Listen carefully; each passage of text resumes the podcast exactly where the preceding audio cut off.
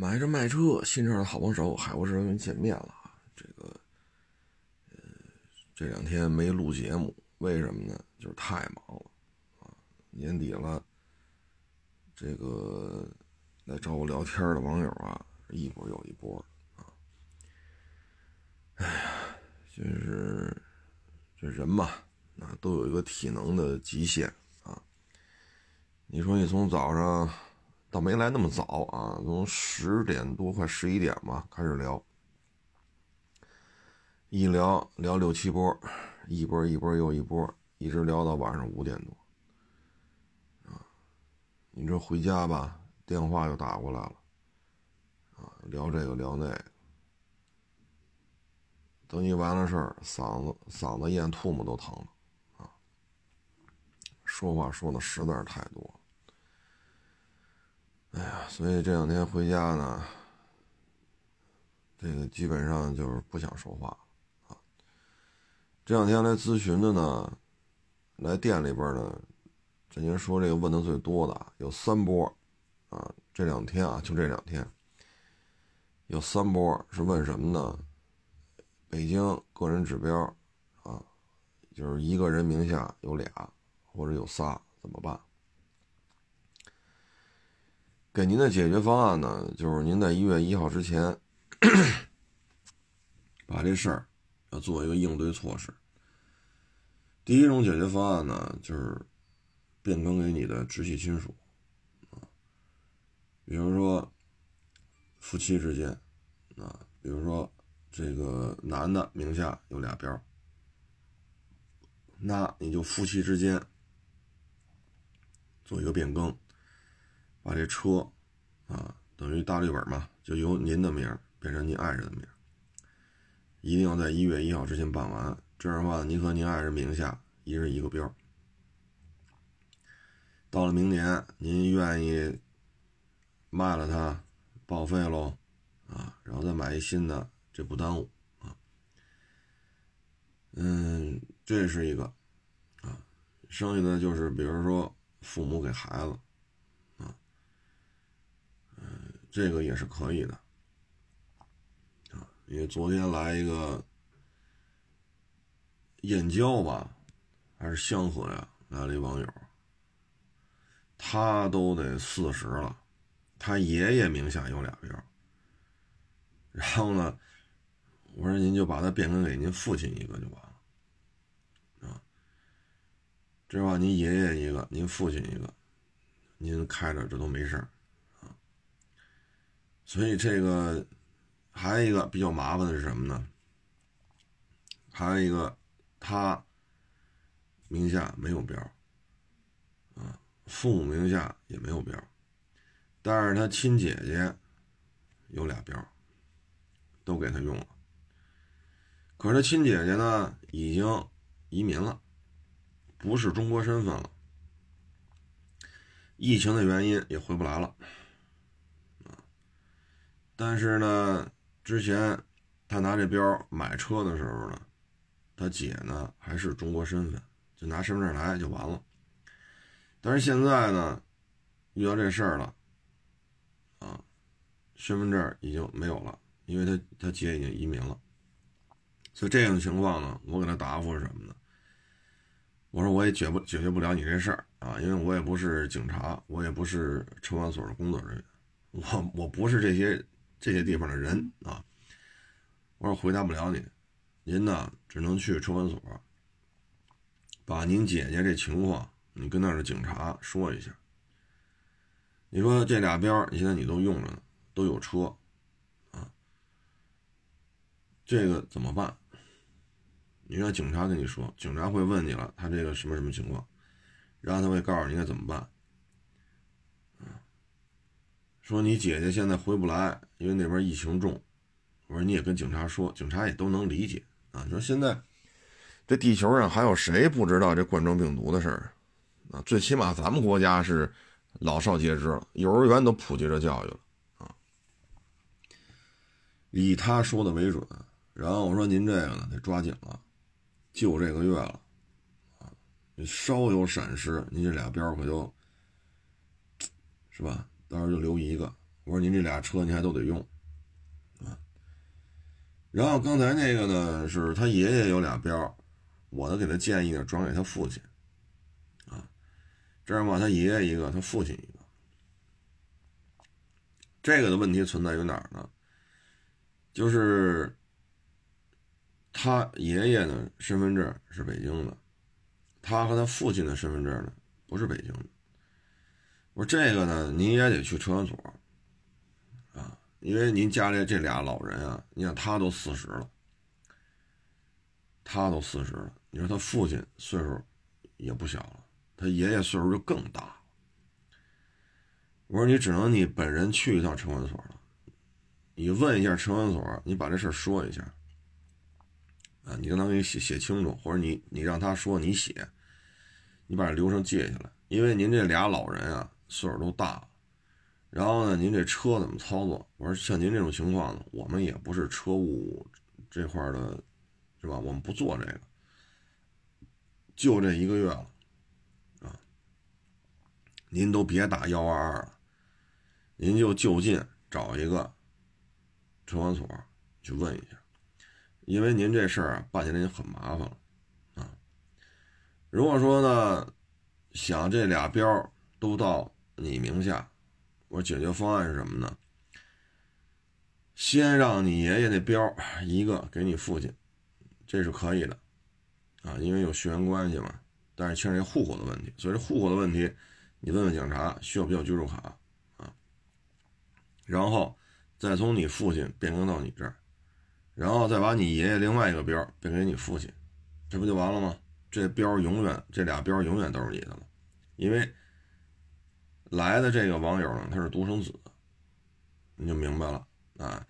就他爷爷俩标，先给他父亲一个，他父亲再把到他父亲名下去，再给他，然后他爷爷把另外一个再给他父亲。一个月之内，如果能办完，你得听警察的，警察说三十天能不能办完？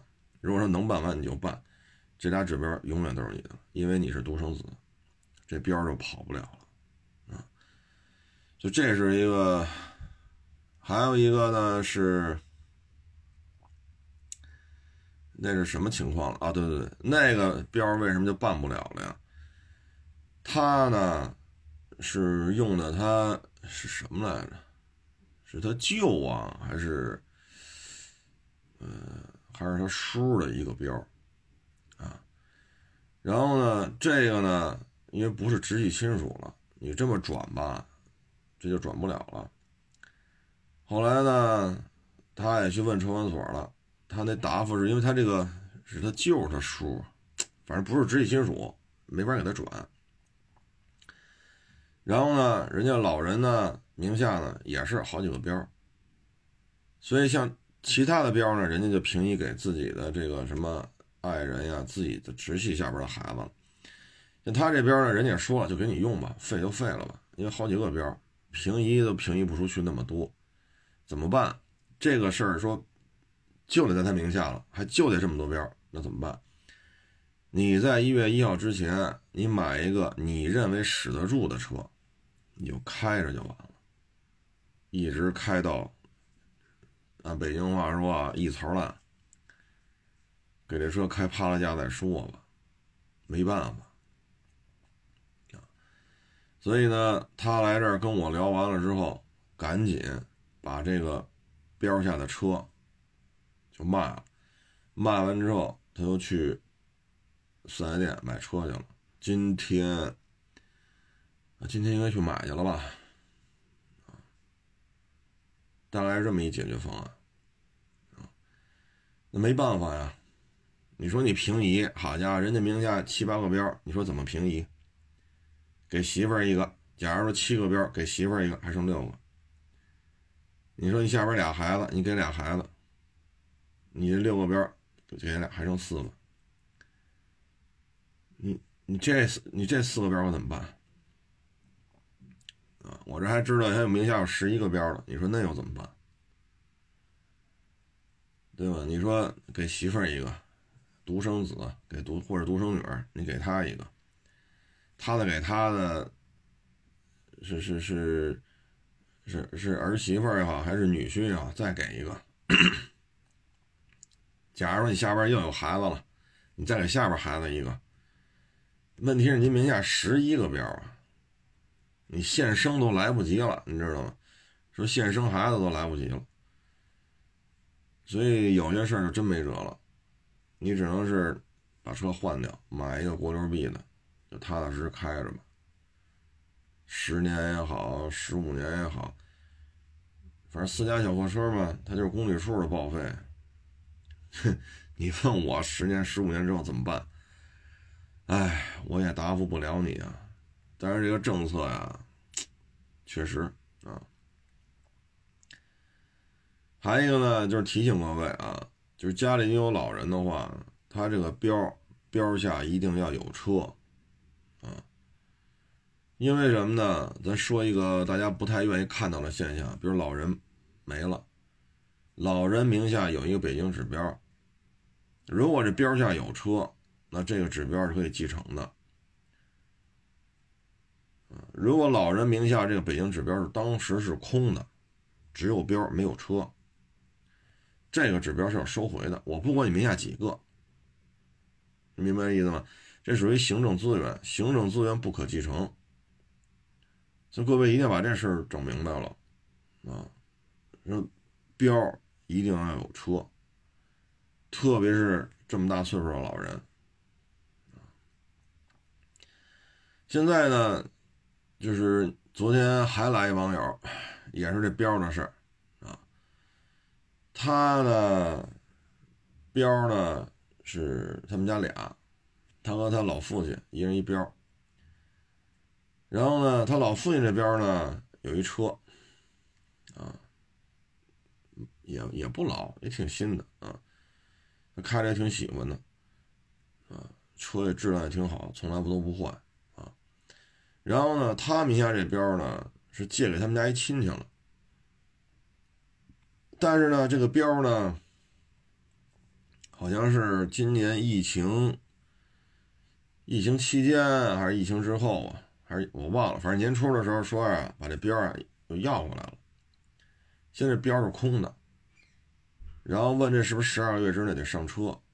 我说，那您要快一年了，您就必须得上了，不上的话这标就废了。但是呢，后来呢，我忘了几月份啊，北京市这边这标又出于新的政策，就是你车卖了啊，不论是外迁呀，还是北京过户啊。或者说咱这车报废了，这指标你要是不更新，你就留着啊，您不用说一年之内必须买个车了，因为当时我记得交管局出一文出一文嘛，就说一年之内不上车就作废。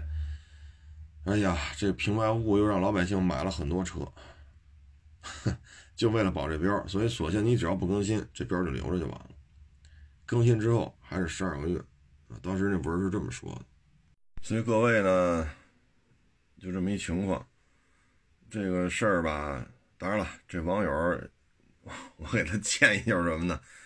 您去核实一下，您这确定去网站上更新了？你要没去更新呢？您要是今年，我记得是今年，他要是年初的话，应该也也在这个，也在这个政策范围之内，就年初的话。你要没更新，你也别操心了，你这标就留着吧，它没有时间限制了。你最好再确认一下，如果你确实在网站上有更新了，那你就必须得买了。你要年初办的事儿的话，你就赶紧买了，因为十二个月的周期快到了。哎，所以这里边确实比较繁琐啊。就光我说这点事儿，你就明白了为什么很多同行不愿在北京干，太麻烦了，嗯。这个指标这个事儿啊，这不是一般的麻烦。你像有的大车行手里边租一百个标，手里边租二百个标，您算呢？光一年光租标费就得多少钱？这就是百万级的。你这个钱谁愿意花？谁愿意承担这么高的成本？一百个标，二百个标，你在北京来讲，最起码一百多万，两三百万没了。成本太高，所以你看，很多同行都离开北京了嘛，就不在北京，没法干。只有国六 B 的车才能迁进来，然后牌照成本这么高，房租这么高，就北京这六七百万辆的这个，哎，这个在用车，你只能在这点车里边搅过来搅过去，搅过来搅过去，很麻烦这事儿。所以北京的二手车经营来讲呢，其实这个确实是比较根儿尬，很多事情不是我们造成的，是我们也没办法啊。所以你你听我这么一聊，你就明白了，在北京做二手车极其的繁琐，啊，非常的非常的让人无奈啊。刚才也说了啊，老人名下如果有标，一定要挂车，不挂在一车上头，老人如果一旦不在了，这个指指标属于行政资源，他要回收的。你上法院告，你也是败诉。所以各位啊，家里老人名下有标的，一定要注意。不要弄一空标，啊！你说了，这这车这车我把标我把车卖了，或者车报废，我这标不更新，我就能没有时间线，我就留着吧，是这么说的。但是前面人这没说人死了，这边还能留着，没写这句话。啊，说到这儿呢，想说一什么呢？就是各位呢，有什么事儿？像这种事情，我们只能跟您说一大概的轮廓。你继续说，车管所要这张纸，要那个证要你填这张表，这个具体要什么我不知道，所以您直接去车管所，一切都以警察说的为主。然后已经十二月份了，您真得抓紧啊！您别好，这跟我这聊聊聊聊一个多钟头，聊完了。晚上又给我打电话，哎呀，不行，明天一月份再说吧，不至于吧？你想，您开了几十公里来找我了，我把话给你说到这个份儿了，晚上回家也不知道怎么了，又觉得，那您觉得我说这个，你觉得我说的不对，您就别来了，您非一月一号之后，再把这个一人名下两边再去做这种平移，那你。那就随您呗，是吧？反正政策也不是我制定的，我也不是警察，我也不是车管所的这个工作人员啊。您愿意一月一号之之后再办呢，那就一月一号之后再办。我能说的呢，我们也都说了啊。您觉得不可信，那您就明年再说，是吧？名下俩标就明年再弄，是吧？这里边呢，它是这样，我可以跟您聊一下啊。就是我名下俩标，我没地儿平移，那么到明年怎么办？明年怎么办呢？你就两两个两两点啊。第一点呢，就是有一台车是可以持续更新的，另外一台车，这是第二点，非常重要啊。另外一个标就这一次，说报废了，甭管是自己去解体厂报废的，还是被人撞报废了。还是说：“你把车卖了，这标就没了。你可以去确认，确认两个标，反正只能留一个。你也可以这样，啊，因为有来的网友他就这情况。各位一听，不会吧？各位人就这样，名下就俩标，就得自己留着，种种原因只能自己留着，谁都不能给。所以你像这种情况之下呢？”就是确认一下，然后呢，解决方案就是今年买一新点的车，把这车上上，然后就开着一槽烂就完了，啊，大致就这么一情况吧。您如果有俩标在一个人名下，赶紧去车管所，不要再犹豫了，啊，不要再犹豫了。然后这里还一个呢，就是这平移，说这玩意儿。现生孩子来不来 来不及啊！这事儿啊是这样，这个二零二一年一月一号这个就这个政策啊，呃，它有一条，就是您这个父母、夫妻、子子女，就是您这个上下左右这个平移指标呢，它有一个时间期限，就是这个关系存续期。不能小于十二个月，啊，就是说你平移的时候要符合这个啊。然后呢，它也具体细则就是属于呢在本市，就是住所地在本市的个人，嗯，北京户口那肯定算了，然后驻京的，就是您部队是驻京的现役的军人和武警，持有效身份证或者说这个类似于居住卡乙这种东西啊，因为外籍的叫什么我还真不知道。在京满一年以上，啊，外籍人员，包括港澳台什么的。所以刚才那个他姐姐移民了，他那个证是什么情况？这我也不知道，啊，他得去车管所问一下负责外事车辆外籍啊外籍身份管理的，啊。然后呢，如果是北京不是北京户籍的呢，还得有五年社保，哈哈。唉，这事儿啊，真是太麻烦了啊！真是太麻烦。嗯，反正是这么说啊。二零二一年一月一号起啊，所以像刚才那个说，爷爷是北京户口，父亲和他都不是北京户口，这事儿都很麻烦啊。您就只能去车管所问了，大家可以自己去赶紧办啊。赶紧办，因为这里很多细则呢。我再次重申啊，我不是我不是警察，我也没当过警察，我也不是车管所的，所以您要办抓点紧啊。就说这老人吧，这两天呢，身边的这些朋友啊，也陆陆续续的聊。哎呀，有好几个朋友呢，家里老人呢都病了，都是心血管的。嗯，要么是心脏，要不是脑子里边这个血管。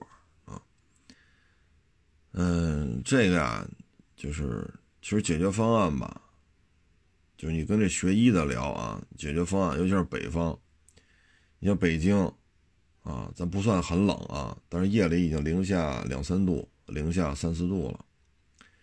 家里暖气呢，咱就说不热，是不是也得十七八度啊？这屋里边。你老人在屋里外边这么，你不可能不出来进去吧？那这温差就超过二十度了。这个对于心血管是一个发作啊、犯病的一个诱因，就是室内外巨大的温差啊。解决方案呢，其实也有啊，除了多体检呀，吃一些预防性的药物啊，锻炼身体啊，我觉得还有一个解决方案就是什么，也是就这么聊啊。你比如三亚，如果有条件的话呢，十月份把老人送过去，四月份把老人接回来。那边气温相对而言，就三亚啊，没有那么潮，啊，温度也相对而言做的也不错，啊，可以去那边。然后呢，因为挨着大海嘛，就空气那绝对是新鲜啊，空气肯定很好啊。你上那边买套房也好，上那边住那个民宿也好，或者你租套房也好，这堆老人在沿，特别是往北，越往北这种温差越大。你像在东三省，说零下二十度都不算很冷，啊，那还有零下四十度，所以你屋里暖气就说十八度，你外边零下二十度，你这温差多少了？三十八度，将近四十度。那对于上岁数人来讲，这种。冷热冷热，确实是容易导致心血管疾病的这种发作啊。所以有人戏称吧，海南省是东三省的一个 第四个省，应该叫东四省啊。调侃归调侃，但是对于那么寒冷的地方人来讲，老人他毕竟上岁数了，那如果有这种可能性的话，让他去三亚这边，嗯，度过这个严寒，其实对于老人的这种长寿。是有好处的，也可以大幅度降低这方面的疾病的发作啊。哎，说到这儿呢，就昨天还来有网友跟我聊啊，就聊这个，就家里有学医的嘛，学医真是蛮辛苦的。他们家那个亲戚啊，是是哪个大学毕业？首都医科大学吧，好像是啊，我我记不太清楚了。首都医科大学，你看考大学嘛，十八，毕业二十九了，二十九岁毕的业，所以你算，我了个去，上十一年，没错啊。然后呢，这个大学的这个导师，啊，是一个权威专家。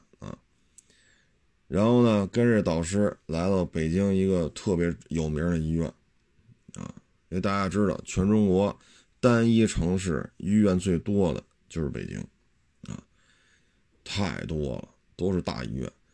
然后呢，在这儿我也没太听明白啊，大致那意思呢，就算是给这老师当学徒吧。啊，当然我这么说就不专业了啊，因为他说那些术语我也没听懂，大概就是没情况，啊，跟人家导师呢在这医院做学徒，你想博士了，学了七年，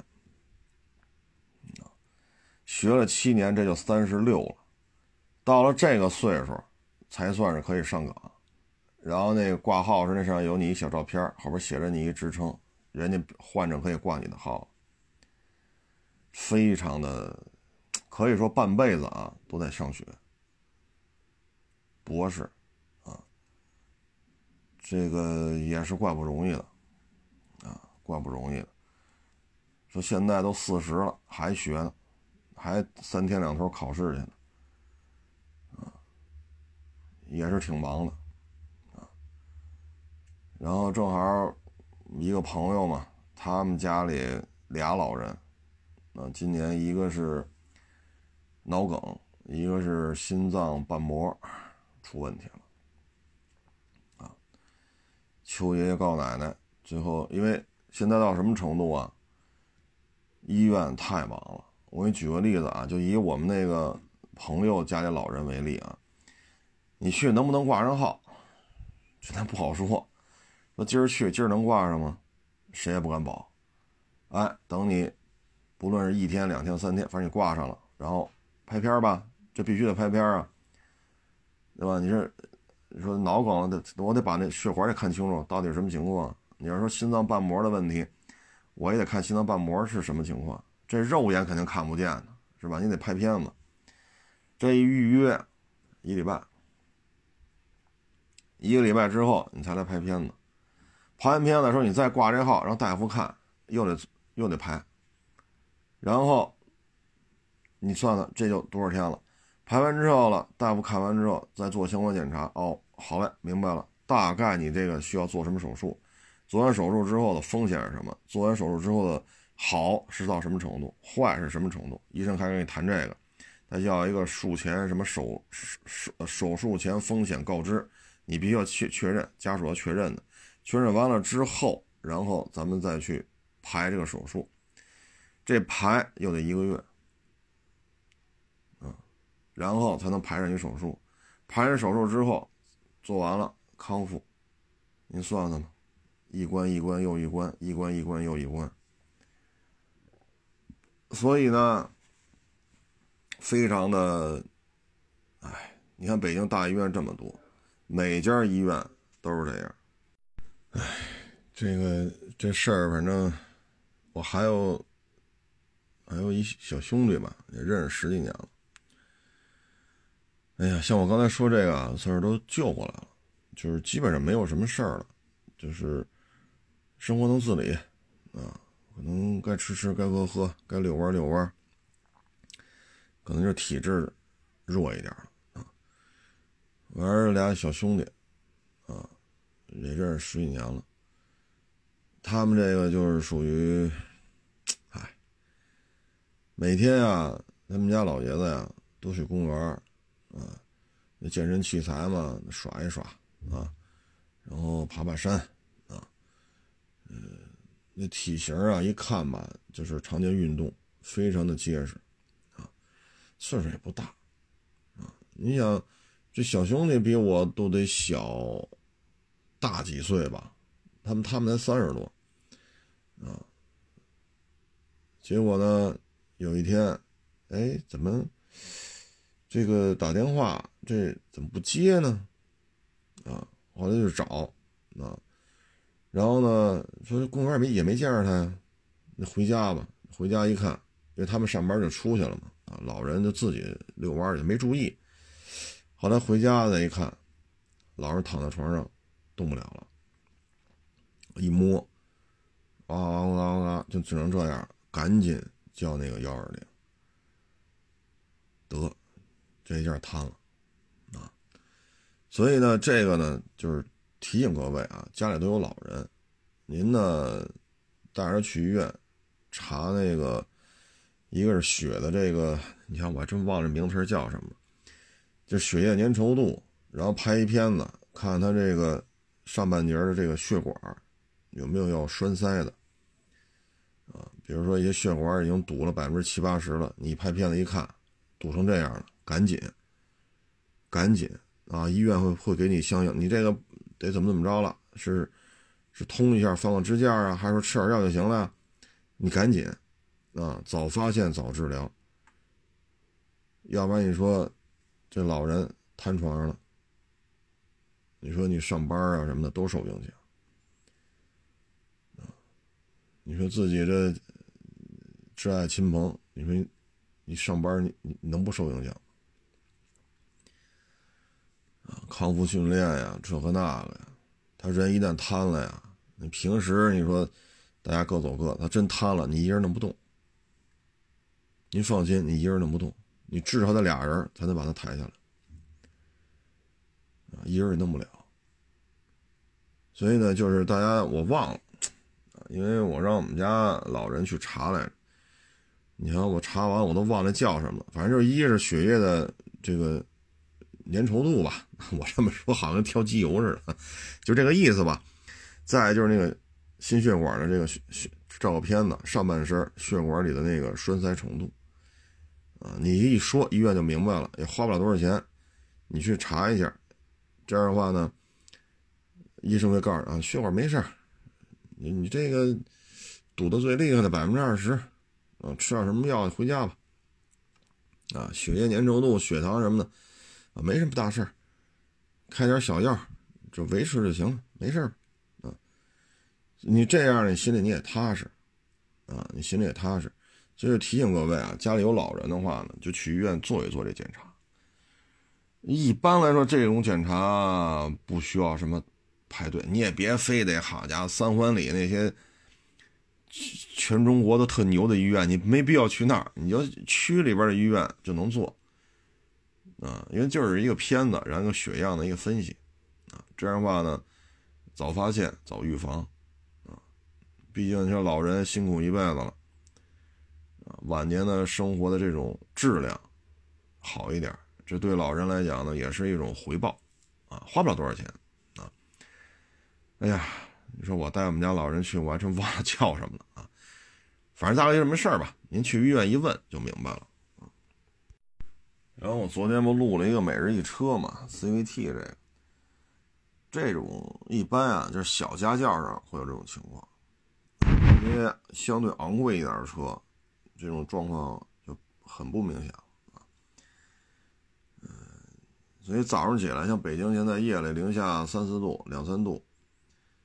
早上起来的时候呢，你热车热个一分钟两分钟，你开了之后，你觉得这车还是别扭，别扭就别扭吧，你就慢慢开，开个几分钟十分钟，开个三公里五公里，哎，你发现变速箱发动机这个劲头子就顺了。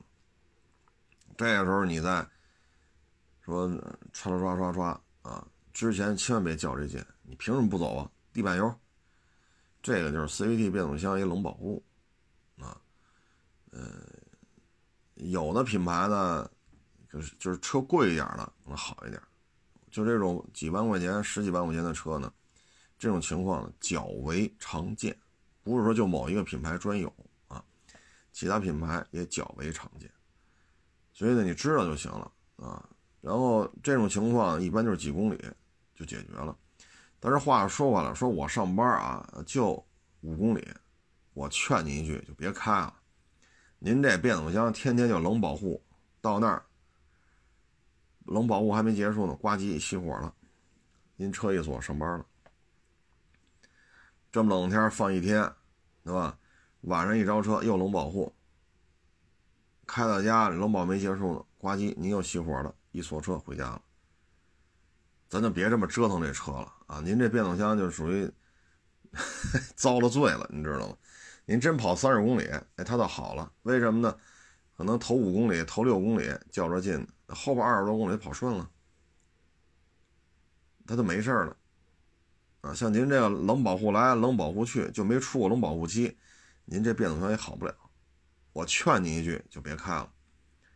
啊，当然了，你说我得接老人呀，我得接孩子呀，或者送孩子送老人，那咱没辙。这么冷天咱不能让孩子呀，让老人也去骑共享单车呀，或者挤公交车，这不合适。那你就开，这没招了，对吧？老人孩子重要。但是如果就咱一人开，你就别开了。这毁车这样，啊，油耗也高，变速箱也不得劲儿，啊，您明白这意思吧？就是我个人建议啊，当然具体说您家和您单位这个路况什么情况，我就不知道了。我建议你就别这么弄了，要不然这车寿命，就是变速箱的寿命，这很有可能会提前啊，提前您这变速箱就放飞自我了，啊，嗯，对，再说这牌儿啊。这牌儿啊，现在是这样。一开始咱说这指标啊，是按照原来是二零二一年一月一号执行，一人名下只能有一个标啊。嗯，因为正式发文的，我看到的就是这个。也许我节目上传审核发布之后，大家再看到的可能是另外一个版本的文件了。这个版本文件，因为我不确定是不是真的，也是一网友发给我的。啊，是北京市政府二百九十六号令啊，这里边呢就跟我刚才说那又不一样啊，他呢是取消了个人名下两辆以上车牌向直系亲属转移登记以及夫妻变更这个内容啊，他给取消了，它改成了呢个人名下第二辆车及以上车辆的有序退出。但是我到录这节目的时候，我还没没找着这文件，啊，所以，哎呀，我们因为这个变化比较大，所以我觉得你要稳妥起见，你先在一月一号之前，你先把它变更了吧，因为咱也弄不清楚到底是几个意思这个啊。反正北京这个车牌管理啊，跟上海比呢，确实是有差距，啊，嗯。这个东西，反正上海这边是没有北京这么多的这个这个那个啊。你像上海有沪 C 啊，原来说过这问题。你像我这种五环外做买卖的，你给我一沪 C 啊，就是叫叫就北京的沪 C 吧，我不进五环。那对于我们来讲，我们觉得可能经营起来就是很很省事儿啊，降低经营成本。不上五环不就完了？你你定好了，这车只要一上五环，拍着就罚多少钱，扣多少分，大家心知肚明就完了。比如说我，我不在五环里住，我也不在五环里上班，我连五环我都不上，我就上一沪 C 不就完了吗？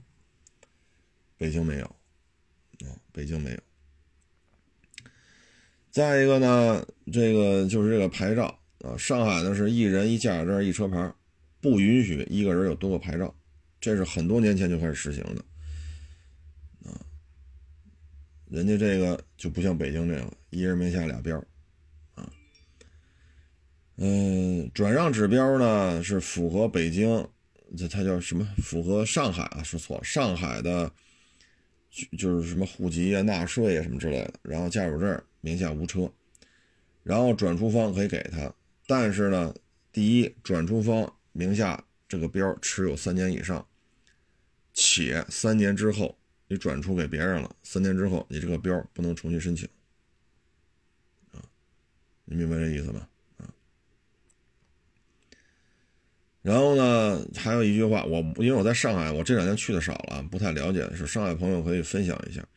就上海用车指标被政府以当期拍卖价回收之后，您的三年之内不能再拍了，啊，然后呢，还一点就是这个。回收啊，它是什么呢？就指标是行政资源，不可继承。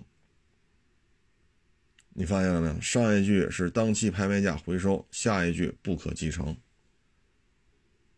你明白这意思了吧？所以人家管理有人家的一个跟北京的差异性。北京呢是没有五环外的这个所谓的沪 C，北京呢一人可以多牌，北京呢名下指标不可转让，明白了吧？啊，呃，上海那个转让呢是必须对方满足这些条件。而且你的必须满三年，你转让完之后三年之内你还不许弄，而且呢，这个上海这东西还不许继承。你看北京、上海管理完全不一样，完全不一样。具体的，因为我上海去的少，看的不是太明白。但是上海这个反正有它的有它的好处啊。至于拍卖呢，因为已经十年、十一年了不拍，所以现在这种大量的这种。被压制的这个，这个这个无无就无牌的这种群体啊，这种购买拍卖，一旦开了这单子，这事儿就高了啊，这价就高了啊。哎，所以你看上海这，我觉得挺好的，就是你怎么拍，你可以转让，怎么回收。然后呢，上海呢只有北京的三分之一大，但是人家还有沪 C。北京这么大，你比如说人就在门头沟上班，就在门头沟住，你弄一沪 C，人连六环都不进，你说有什么不可以的？密云、延庆、平谷，你说人就在那儿上班，人家不进六环，你也得这个那个，外地牌也还有限制，北京牌也弄不着，所以有些事儿吧，确实有差距。啊，确实有差距。上海这方面管理，我觉得还是有它的一些特点。哎，反正这种政策的变化吧，现在咱们能看到，我就是我录节目的时候看到的，就是一月一号，名下就一个标，否则的话不予更新。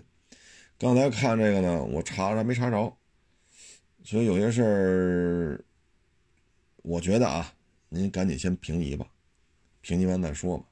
啊嗯，没招一点招都没有啊！因为我也不是政策的制定者啊，我也不是车管系统的在职人员啊，咱只能劝您了啊！你先把它评级出来，然后再看看这政策怎么变化。什么叫有序退出？把一月一号起个人名下一个指标以上的到期不予更新变成有序退出，这东西咱也看不明白。现在这个车牌管理到什么程度了呢？名下多标的，你这么干，他们非常不满。凭什么把我名下这标给就给这个大哥了？这是一波啊，据说是五十万人。然后呢，这还有申请的，还有三四百万人申请摇号。这一波人常年摇不下来，他们有巨大的这种愤怒。所以有的事咱说不清楚了。啊，说不清道不明了。这个，哎，这需要一个智慧啊。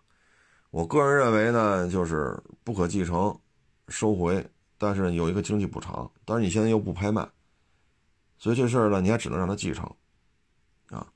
再一个，我觉得比较可行就是搞一个沪 C 啊。你像咱听众朋友肯定有密云啊、延庆啊、平谷啊、门头沟啊。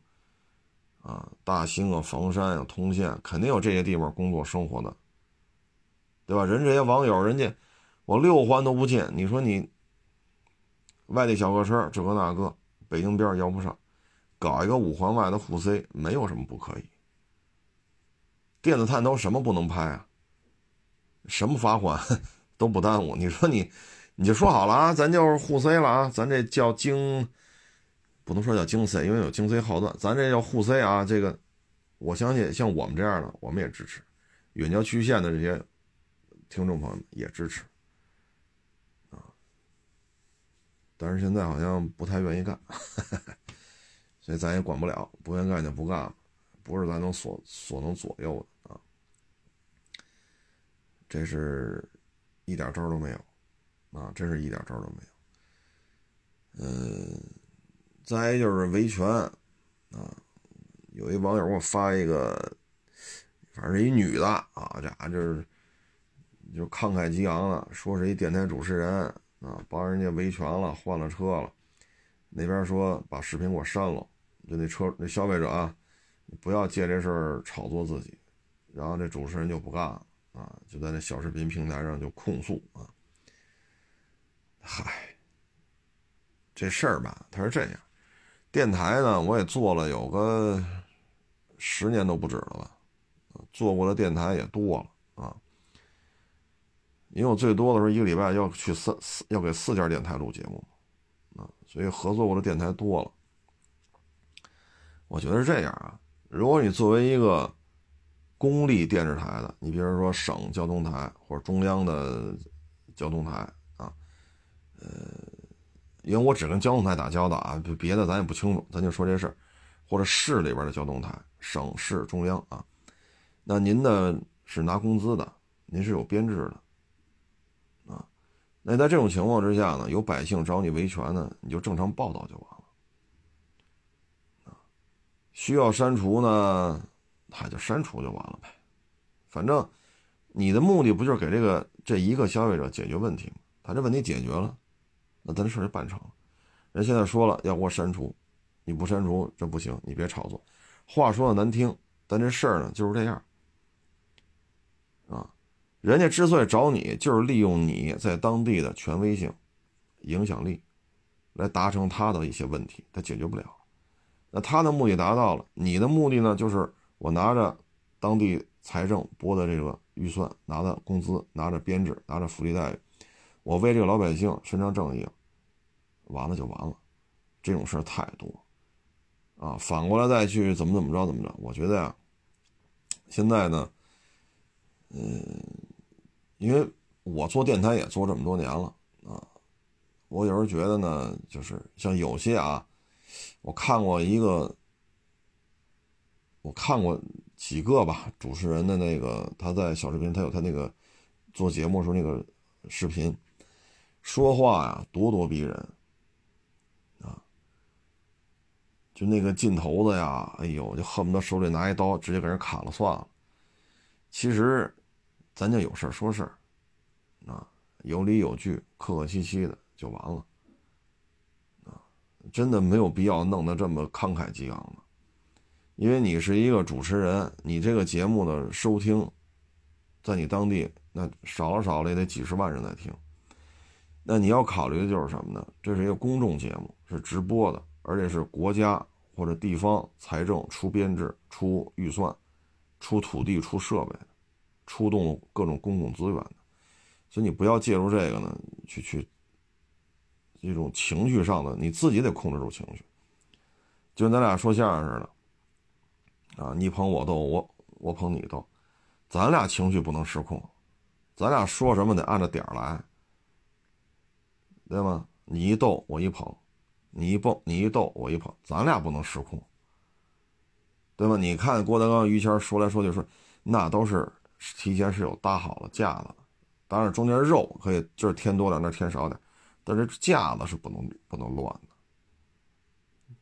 其实大家也都明白，郭德纲、于谦说这不都是演出来的吗？但是人家俩人情绪都是在控制之内在做，需要哭咱就哭，需要闹咱就闹，需要装傻就装傻，需要占便宜就占便宜。对吧？郭德纲老说于谦他爸爸蒙古海军司令，于郭德纲老说于谦的媳妇怎么怎么着，这些都是人家哥俩人家在情绪控制之内，底下人看的不亦乐乎。那你作为这种直播呀，哈，这个说几十万人、上百万人听着，自己也得控制住节奏啊。因为我也看了，他们有时候说话说错了，也被别的自媒体，啊，这事儿就乱。啊，所以我觉得就是做这节目，那维权该维权维权，我帮你维权了，你车也换了，OK 了。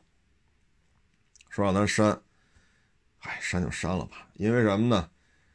作为一个消费者，你得这么想：我假如说啊，我是一个省电台的主持人，或者我一个市电电台的主持人，那这个地我在这个地区我就有话语权。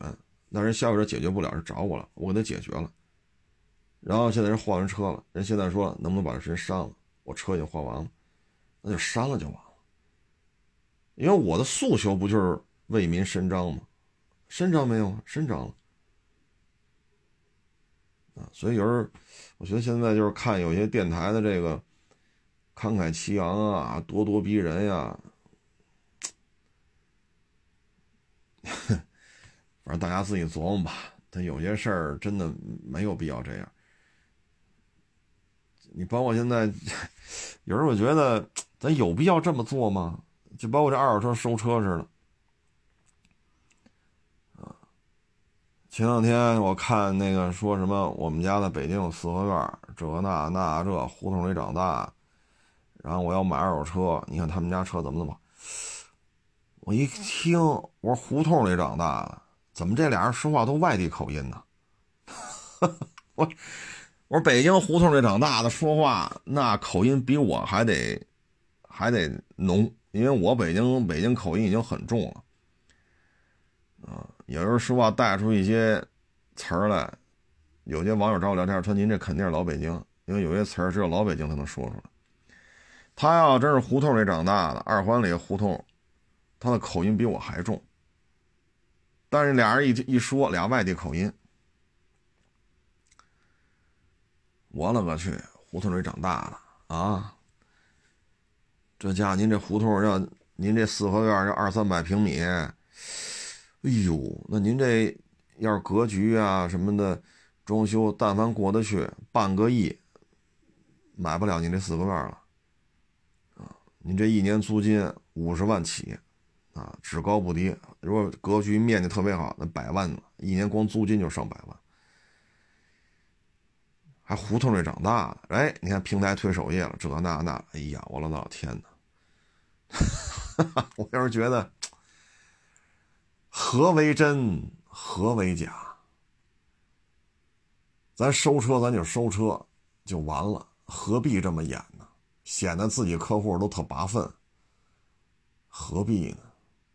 俩外地口音呢，跑这说自己胡同里，北京胡同里长大，我操！哎，要不然你作为一个电台主持人，你在控诉消费者过河拆桥。真的没有必要啊，因为咱们拿着国家的或者地方的财政的，是吧？咱这份工资，咱这份福利，包括这个平台，就就是这个电台啊，算是一个平台，这都是国家给的。就是地方台，它也是国家这个体系当中的，为民伸冤，为民维权，维权结束就行了，没有必要说慷慨激昂的，天天说自己有多冤，天天自己说说自己有多苦。真的是没有必要，但是现在就这风气，啊，就这风气，啊，反正看完了，我也觉得现在这，哎，何为真，何为假？只要有流量，怎么来都行。哎，接触过的主持人也不少了，啊，我这些年。做电台的这个嘉宾，主持各种节目啊，合作过的主持人，就人家在编的，我属于请去的啊，人家是编制的，十五个、二十个总有了啊。基本上我合作的没遇见过这样，私下里有没有遇见过？帮你维权了，然后还得别提这事儿，人那边达成所这个赔偿的这种诉求了，那不说就不说了呗。或者后续再打电话人不接了，后续报道人不需要你报道，不报道不报道，就跟大家说一声啊。你看这个，我们去帮他换车啊，或者帮他退房啊，啊，或者帮他去退款呀，啊，或者说什么停车费啊，就怎么怎么着啊，修车，结果现在我们联系不上了，所以我们这期节目的后续报道没法做了，因为现在这个打电话这位听众呢，电话人家不接了。你就这么一说就完了，大家知道哦，不是咱们电台言而无信是吧？有开头没结尾的，你这么一说，大家能能理解就完了。咱继续下一个话题啊，这是我个人的不成熟的一点建议啊，呃，说的不对也请多多批评啊。反正一直没搞明白，二环里头四合院胡同里长大，怎么全是外地口音。咱不是说歧视谁啊，有点意思啊。行了，各位啊，这确实太累了。年底来的人多，我这身体啊，确实扛不住。这么聊，其实啊，所以两天没更，对不住大家了啊！谢谢大家支持，谢谢大家捧场，欢迎关注我新浪微博“海阔试车手”微信号“海阔试车”。